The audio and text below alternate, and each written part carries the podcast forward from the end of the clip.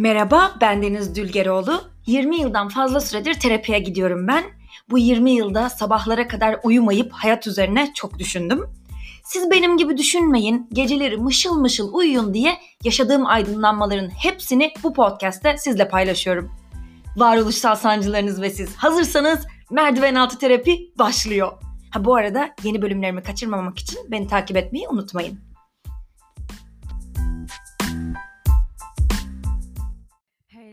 Merdiven altı terapinin 50. bölümüne hoş geldiniz. 50 bayağı büyük bir sayı ee, ve düşündüğümde bu podcast'te başlayalı bir buçuk sene olmuş.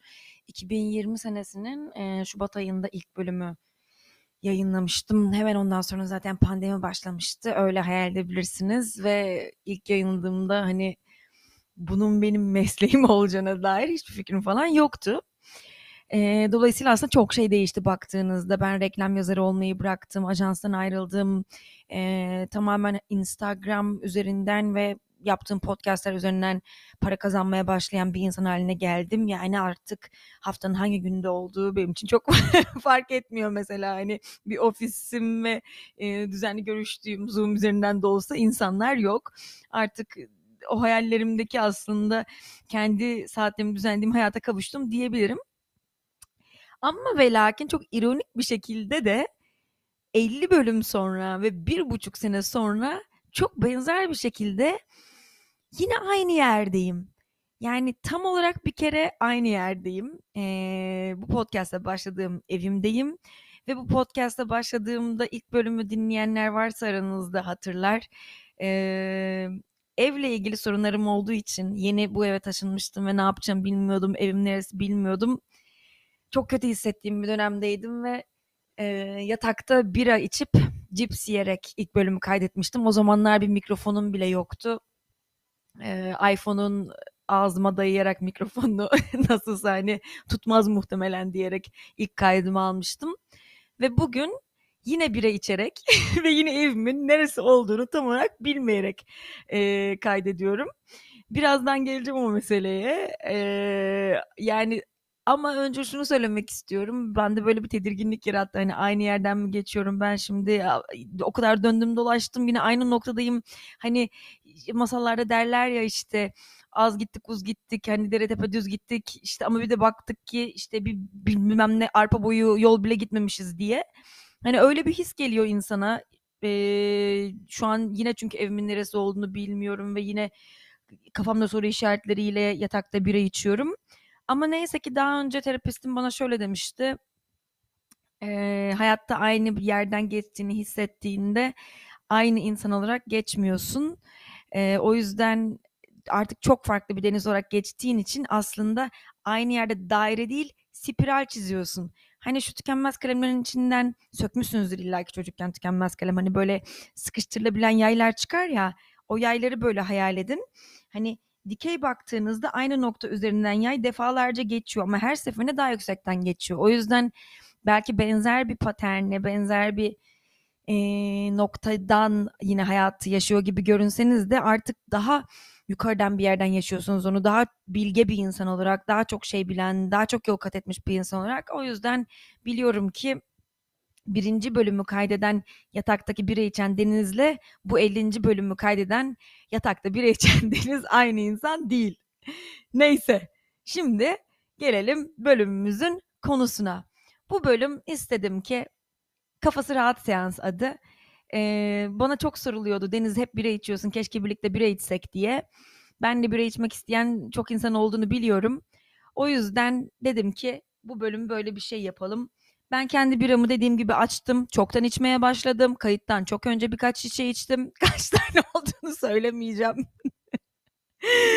Ama rahat olmak istedim. Şimdi o yüzden e, bana eşlik etmek isteyen varsa bu kaydı durdurabilir ve birasını açıp hemen e, kayda kaldığı yerden devam edebilir ve karşılıklı içebiliriz birlikte. E, hani böyle bir konudan özellikle bahsetmeyeceğim bu bölümde sanki bir pub'da buluşmuşuz gibi sizle. Böyle hani oturduğun gibi önce montunu çıkarırsın, menüye bakarsın, işte ne var ne yok falan filan. Ama önden de benim gibi bira içmeyi çok seviyorsan daha karar vermeden hemen önden bir bira söylersin. O birayı bir yandan içerken böyle ne yiyeceğine karar verirsin ya. Ben de o yüzden şimdi arkadaşlar bir saniye biramdan bir yudum alıyorum. Garsona siz gelmeden önce çoktan biramı söyledim. Siz masaya oturduğunuzda karşıma ben çoktan biramı içmeye başlamıştım. Kusura bakma ya ben önden söyledim dedim. Siz de bana dediniz ki saçmalama ya ne olacak? Çünkü çok yakın arkadaşız. Yani sonuçta bu zamana kadar bugüne dek bir sürü şey paylaştık yani. Artık yakın arkadaşlar olduğumuzu inanmak istiyorum. Neyse Eee, o yüzden de ben, eee, biranın da bana verdiği rahatlıkla siz bir yandan menüden yemeğinizi seçmeye çalışırken, eee, ben yemeği çok önemsemeyen bir insan olduğum için her şeye okay olurum yani. Bir bira tabağı falan söyleyelim karışık içinde şey olanlardan, işte yok patates kızartması, soğan halkası vs. Eee, ona ortak olurum ben. Ben şimdi anlatmaya başlayacağım. Çünkü buluşmamızın sebebi şu, ben içimi dökmek istiyorum. Bir saniye bir yudum daha alacağım biramdan. Evet, şimdi öncelikle şeyden başlayayım. Eee, biraz önce bahsettiğim gibi yine dedim 50 bölüm sonra aynı yerdeyim. Evimin neresi olduğunu bilmiyorum. Eee, ev sahibimin götlüğünden bahsedeceğim ki kendisinin değilse de oğlunun eee, bu podcast'ı galiba dinlediğini eee, biliyorum. Ama hiç sorun değil çünkü yani götlük yapan insana göt denir. O yüzden ev sahibimin götlüğü demekte hiçbir sakınca görmüyorum. Ben bu yaz eee, şöyle bir şey düşündüm. Benim oturduğum evin açıkçası şeyi çok hoşuma gidiyor. Yüksek tavanlı olması, bu tarihi dokusu zaten daha önceki bölümlerde anlatmıştım işte binanın tarihini araştırdım evle nasıl da barıştım ondan sonra işte Mavros Kordatos Bey işte zamanında bir Galatalı banker burayı yapmış işte Balıklı Rum Hastanesi'nin doktorları kalsın diye falan hani kafayı yemiştim bu evle ilgili ama ve lakin şöyle de bir şey var yani şimdi bu evin yani yazın önce bir ben tatildeyken üst kattan su patladı. Yani evimi tamamını su bastı. Halımın renkleri su emdiği için birbirine girdi ve düzeltilemedi halı yıkamada. Eee, evde kalan arkadaşım bilmeden elektrikli süpürgeyle e, suyu çekmeye çalıştığı için kendi bütçeme göre yüksek bir e, para ödeyerek e, satın almış olduğum elektrikli süpürgem bozuldu. Bana böyle bir sürü ekstra masrafı oldu. E, aylarca uğraştım üst kattaki e, insanlardan hangisinin evinden geldiğini bulmak için. Hepsini evdeyken yakalamak falan da zor oluyor. Velhasıl kelam en sonunda bulundu, edildi, yapıldı falan.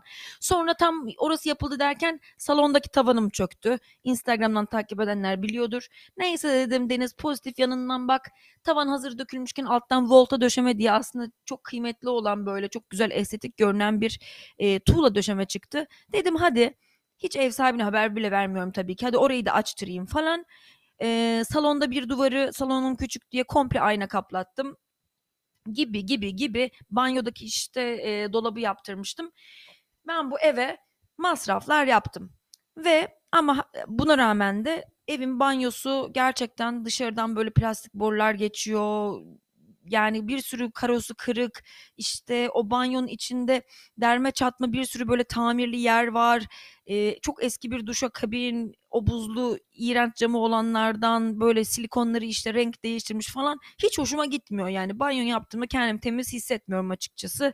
Mutfakta da aynı şekilde mutfak dolabı berbat durumdaydı söktürmeye ettirmeye başladım ama bir türlü başa çıkamadım. O yüzden ev sahibini arayıp dedim ki Eee, arkadaşlarım da duysun diye bu arada hoparlöre almıştım telefonu. Hani onlar bana akıl versin diye konuşma sırasında. Eee, ben dedim beyefendi burada uzun zaman oturmayı düşünüyorum.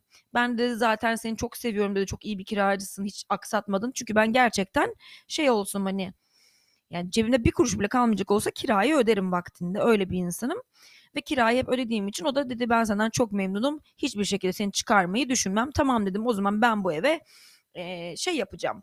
Kendi cebimden masraf yapacağım ev değiştirmek yerine hani banyoyu mutfağı toparlayacağım. Tabii tabii dedi. Ama dedim bakın dedim şimdi ismini vermeyeyim. Ee, X Bey dedim. Sonradan dedim Almanya'dan oğlum geldi. Sen çıkacaksın falan filanlar olmaz değil mi dedim. Yok yok yok dedi asla olmaz. Sonra ben ona güvenerek evin her tarafının tadilat yaptırmaya başladım ve ne oldu? Kendisinden bir telefon, şlaks Oğlumun eve taşınması gerekiyor. Yani gerçekten Almanya'dan gelmesi detayı dışında her şey paranoya yaptığım şekilde gelişti. Oğlumun kalacak yeri yok. Ee, bu evde kalması gerekiyor. Sonra oğlun telefona verdi. Oğul dedi ki Ben sizi oradan buradan takip ediyorum. Siz zaten dedi psikolojiyle ilgili bir insansınız. Beni anlarsınız.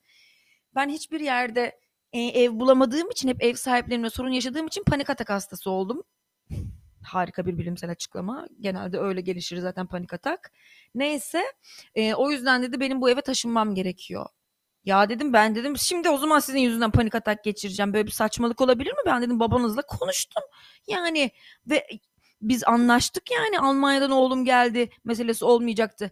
Ama babam size o gün için demiş. O gün için bir şey söz olur mu? Ben o gün zaten çıkmıyorum yani. Uzun vadede çıkmayacağım değil mi bana söz veriyorsunuz? Dedim evet demişti. Neyse e, ev sahibimin gerçek bir göt olduğunu, e, oğlunun takipçim olduğu için eve yatırım yaptığını ve evin artık bu yeni ekonomide daha fazla kira e, geliri getireceğini fark ederek babasını uyandırıp biz bunu evden çıkaralım ben yerleşeceğim e, bahanesiyle yerine başkasını alırız e, dediği meselesine uyandım. Ondan sonra hemen avukat erkek kardeşimi aradım. Avukat erkek kardeşiniz, kız kardeşiniz de olabilir ya da başka bir akrabanız. Avukat akrabanız olması muhteşem bir şey. Onlar için muhteşem olmuyor her dakika aradığınız için ama e, sizin için gerçekten çok güzel oluyor. Arayıp dedim ki e, canım kardeşim Burak dedim böyle böyle bir şey var işte ne yapacağım? Dedi ki hiç üzülme çünkü blöf yapıyorlar tabii ki de gelmeyecek. E dedim ben de biliyorum ama sonuçta öyle diyor. Yasaya göre şöyle oluyormuş.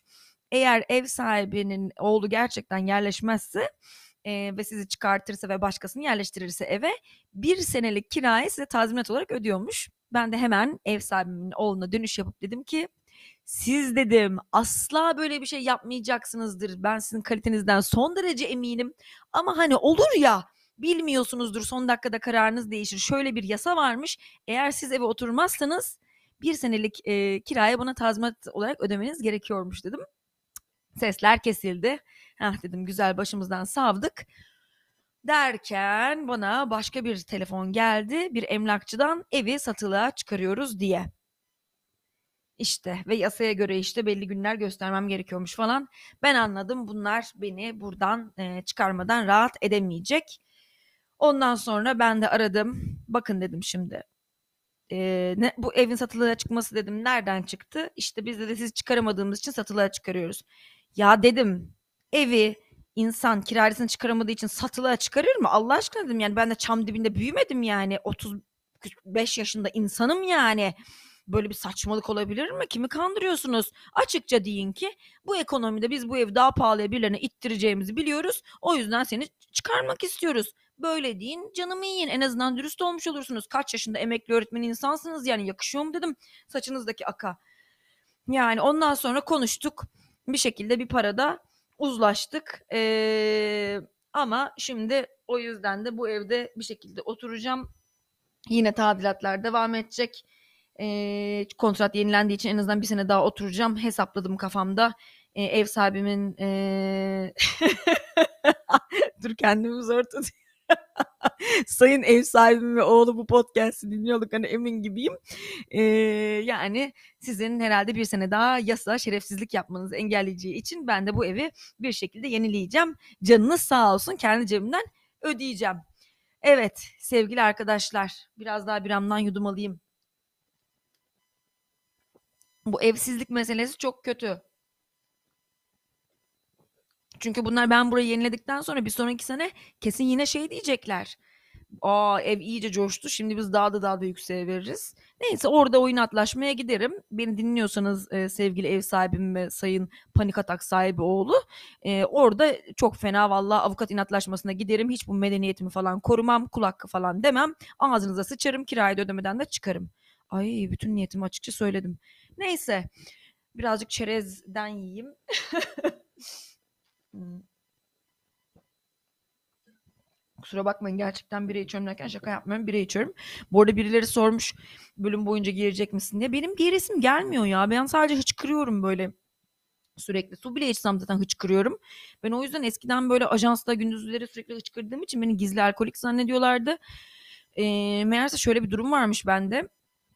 Ben bunu öğrendiğim için artık böyle açıklıyorum herkese. Ben de infantil yutkunma varmış yani çocuk yutkunması. Çocuklar e, hava yutarmış şey yaparken e, bir şey içerken. E, ben de normal yetişkin yutkunmasına geçememişim. Hala çocuk gibi yutkunduğum için hava yutarak e, bir şeyleri içiyorum. O yüzden de sürekli hık hık diye hıçkırıyorum böyle su bile içsem. E, o yüzden aslında hıçkırıyorum dediğimin de alkolle alakası yok. Evet. Şimdi sevgili arkadaşım canım karşımda oturan pub'daki e, gelelim diğer dertlerime. Dün arkadaşlarıma ekmiş gibi oldum. Şöyle bir şey oldu. Çok sevgili arkadaşım Müge ve Selin e, beni dışarı çağırmışlardı. Ama ve lakin ben e, ciddi bir anksiyete yaşıyordum. Ama onlar da bana dediler ki gel gel gel gel gel. Burada sonra bir post gördüm. Evden çıkman iyi gelir demişlerdi. Sizin de aklınızda olsun. Depresyonda olan insan için evden çıkmak iyi geliyor. Anksiyetesi olan insan için evde kalmak iyi geliyor. Anksiyetesi olan insanı dışarı çıkmaya zorlamayın. Şimdi ben size yaşadığım şeyi anlatacağım. Bana gel gel gel gel gel gel deyince bunlar artık anksiyete zaten suçluk duygusuyla çok bağlantılı bir şey. Hep bütün suç kendinizde arıyorsunuz çok kötü şeyler olacak işte ben sıçacağım falan diye düşünüyorsunuz. O yüzden ben de onları kıramayıp tamam geleceğim dedim ama yani geleceğim dediğim için artık şimdi geleceğim demiş olduğum söz vermiş olduğum kesin gitmek zorundayım. Üzerimdeki baskı daha da arttı. Anksiyetem daha da arttı dolayısıyla hiç çıkamayacak hale geldim. Beni arıyorlar. O telefon çaldığını gördükçe zaten anksiyetesi olan insanlar için telefonla konuşmak genel olarak çok zor. Mesela şunu anlamıyorlar. Telefonu açamıyorum Mesaj atılırsa cevap yazıyorum. E nasıl yapıyorsun? Mesaj atmak okey benim için. Telefonda gerçekle yüzleşmeye dair bir şey var ve onu yapamıyorum. O yüzden mesela her şey yolundaymış gibi story atabilirim evden. Hiç kanmayın. Hayatımın en güzel anını yaşıyormuşum, eğleniyormuşum gibi story atabilirim. Gerçek görüşmeler ve telefon konuşmalarıyla ilgili sıkıntım var. Neyse o yüzden sonunda e, gidemedim. Ee, ve gidemediğim ortaya çıkınca biz seni bu kadar zamandır bekliyorduk falan diye e, sinir krizi geçirdiler. Daha doğrusu Müge geçirdi. Mügeciğim buradan seni ifşa ettim kusura bakma. Müge ağzıma sıçtı. E, açıklamaya çalıştım ama olmadı. Neyse sonra siniri geçti biraz anladı. Şimdi buradan e, Müge gibi e, anksiyeteli arkadaşı olan insanlara açıklayayım. Bu arada Müge de zamanda anksiyete krizi geçirmiş ama yine de anlamıyor. Benim gibi bazı alt ilginç türler için şöyle bir şey var. Telefonla konuşmak ve yüz yüze görüşmek imkansız oluyor. Ee, ki normalde sosyal olarak çok rahat bir insanım. Gördüğünüz gibi podcast yapıyorum. Beni yani binlerce insanın dinlediği bir sahneye çıkarın normalde hiç çekingenliğim falan yoktur ama anksiyete geldi mi bir kişiyle bile konuşmak bana zul geliyor. Yani o yüzden hani kahveyi bile Starbucks'a gidip evimin dibinde olmasına hemen alamıyorum. Eve söylüyorum. Ee, gelen kuryeyle hiç konuşmadan böyle kolumu uzatıp benim demir parmaklıkların arasından evimin kapısı çünkü böyle demir karma, parmaklık bir e, kapı. Onun arasından alıyorum. Neyse. O yüzden dedim ki bari en azından anksiyete hakkında herkes bilgilenmiş olsun. Bunu da buradan böyle açıklamış olayım. Ondan sonra ee, bir diğer konum terapide gibi hissettim ha. Terapide de böyle bir yandan saate bakıyordum ne kadar oldu diye. Şimdi buraya saate bakıyorum kaç dakika olmuş diye. 17 dakika olmuş. İyi daha vakit var. Yarım saate kadar sizi sıkmadan konuşabilirim diye tahmin ediyorum. Birazcık daha biramdan yutayım. Terapiden farkı bu oldu. Terapiye alkollü gitmemek gerekiyor. Ama bu kafası rahat seansı olduğu için gönlümce içebilirim. Evet, dün anksiyete yaşıyordum. Neden? Çünkü kendimi üzgün hissediyordum. Çünkü değer verdiğim biri e, ile rakı içiyorduk ve bana gelen bir maili okurken böyle birisi çok duygusal bir mail yazmış işte bana çok böyle Deniz abla, Deniz hanım işte bilmem ne falan diye başlayan mailler geliyor. Ne kadar ilginç ismimle hitap edilmesi. Neyse yani esas kısmını sonrasında işte hayatımda şöyle sıkıştım, başıma şunlar geldi falan diye. Ve ben onların çoğunu bir şekilde okuyorum. Ve bu maili okudum ve hani ay bak ne yazmış dedim. Sesli okumaya başladım ve okurken de duygulanıp böyle sesim titremeye başladı. O da bana dedi ki of yine ağlama. Ve çok kırıldım. Yani çünkü hani bir insana kızıyorsanız ne bileyim işte ona trip atıyorsanız vesaire bunların hepsini hani o insan size gerçekten kızabilir. Hani çünkü e, onu da etkileyen bir şey. Ama bir insan kendi kendine hani e, yüksek duygular yaşayan bir insansa mesela benim gibi ve gelen bir maile hani duygulanıp ağlıyorsa o zaman bu onun hani karakteri ve varoluşunun bir parçası. O zaman bununla ilgili şikayet ettiğinizde yani olduğun insan olma demiş oluyorsunuz. Ve ben senin olduğun insanı sevmiyorum demiş oluyorsunuz. Yani zaten o insana olduğun gibi olma deme hakkınız yok. O zaman hayatından çıkıp gidebilirsiniz. Bu bir seçenek.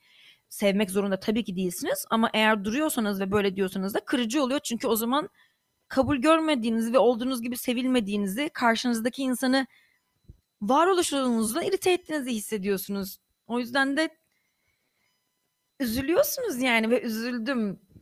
Ee, ve sonra işte e, ertesi gün yeni anne olmuş olan bir arkadaşım var. Ekin, Ekin'le e, FaceTime yaptık. Ondan sonra bir yerinde işte şey dedim böyle hani üzgün olduğumdan, bu olaya kırıldığımdan bahsettim. Ve Ekin de böyle şey dedi yeni e, bebek sahibi olduğu için ya dedi o kadar çok emek veriyorum ki dedi hani emek veriyoruz ki annesi ve babası olarak hani uyutması, etmesi, cartı curt hani bir insanın yetişmesi bakın şimdi işte yine duygulanacağım. Ay işte dedi yani o kadar dedi hani emekle büyüyor ki bir çocuk. Şu an bana çok garip geliyor dedi. Senin o kadar üstüne titreyerek, uykusuz kalarak hani kendi kariyerinden feragat ederek, bir sürü şeyler ödün vererek büyüttüğün çocuğu birisi gelip böyle pat diye düşünmeden kırıyor. Çok garip değil mi dedi. Evet dedim ya çok garip. Hani sen onu gecelerce böyle kıyamayarak uyutuyorsun. Hani sesi çıkmasın diye parmak ucunda yürüyorsun uyanmasın diye işte bir ateşi çıkıyor ölecek mi diye korkuyorsun hastanelere koşturuyorsun. Sonra o büyüyor ve birisi pat diye böyle kalbini kırıyor. Yani böyle düşününce çok garip. Çünkü aslında biz hala o çocuklarız. Sadece hani boyu fazlaca uzamış çocuklarız aslında düşündüğünüzde. Hani insan büyüdükçe evet kasları güçleniyor, daha hızlı koşabilir, ağırlık kaldırabilir hani hale geliyor ama kalbi aslında hep aynı kırılganlıkta kalıyor. Bence kadın erkek hepimiz için bu böyle. Sadece straight erkekler böyle kemiğini hani eşeleyip eşeleyip toprakta çukur kazıp gömen köpekler gibi gömüyorlar böyle kırılgan duygularını ve yüzleşmekten biraz daha kaçıyorlar diye düşünüyorum. Neyse benim şimdi madem bir pub'da oturuyoruz e, kalkmam lazım denilip e, kalkacağım o vakte geldim.